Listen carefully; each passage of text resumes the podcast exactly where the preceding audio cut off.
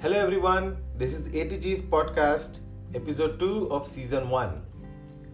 As described in the first episode, I kept on paddling as my father asked me to figure out how to stop.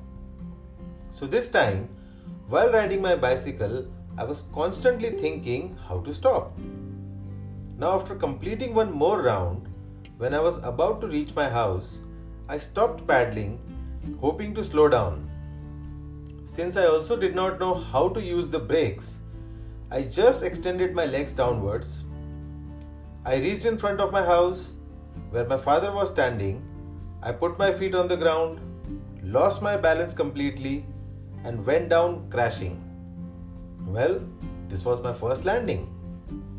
By now, before I could realize what was happening, the thrill of the ride was blown away. Surprisingly, though, my father just walked to me, picked up my bike, and told me, Well done, that was a good ride. I just need to learn how to stop in a better way.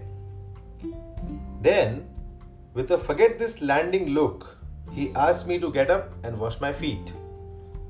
Though my left knee was bleeding, but I didn't bother about it. I went in and cleaned up my knees. Next evening, I eagerly waited for my dad to return home. The process was repeated for several days, with my dad pushing me down the slope, me paddling and stopping, always crashing on the ground. At times, I got down off the seat early, at times, I applied the brake hard, and so on.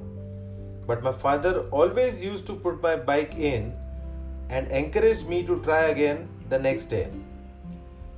A little takeaway from this so far experience. Whenever we are learning something at foundation level, there will be failed attempts which people generally call it as mistakes. But they are actually not. They are rather aberrations or deviations from the desired outcome. So one should never discourage the other in such a case. Rather be patient and keep encouraging. Because eventually like after my several falls, we develop coordination between associated actions. Hence, one day, while attempting to stop, I managed to slow down, applied brakes in control, and got down off my bike at the right time, managing to stop successfully. It was a big moment. This time, while my dad was walking towards me, I knew he was proud of this achievement. He came to me and said, Today is the last day when I am standing out to put your bike in. He then ruffled my hair and took the bicycle in. Looking back, though it took several failed attempts and also injured both my knees every day, but at the end, it was worth it. A new dimension was added in my life. As they say, there is no gain without pain. But there are much bigger takeaways from this experience which I wish to reflect upon. Going back to my first fall, what would have happened if my father had come running to me? What would have happened if he would have worryingly asked, Are you okay? Did you get hurt? what would have happened? To put things into perspective, imagine a child who has just learned how to walk.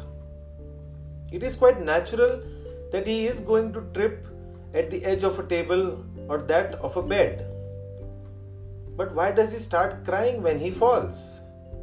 Why can't he simply get up and keep going? Why does he start crying? Well, with this food for thought, I will conclude today's episode. Do think about it. In the next episode, I will also share the defying gravity moment. This is ATG's podcast. Keep listening. Cheers.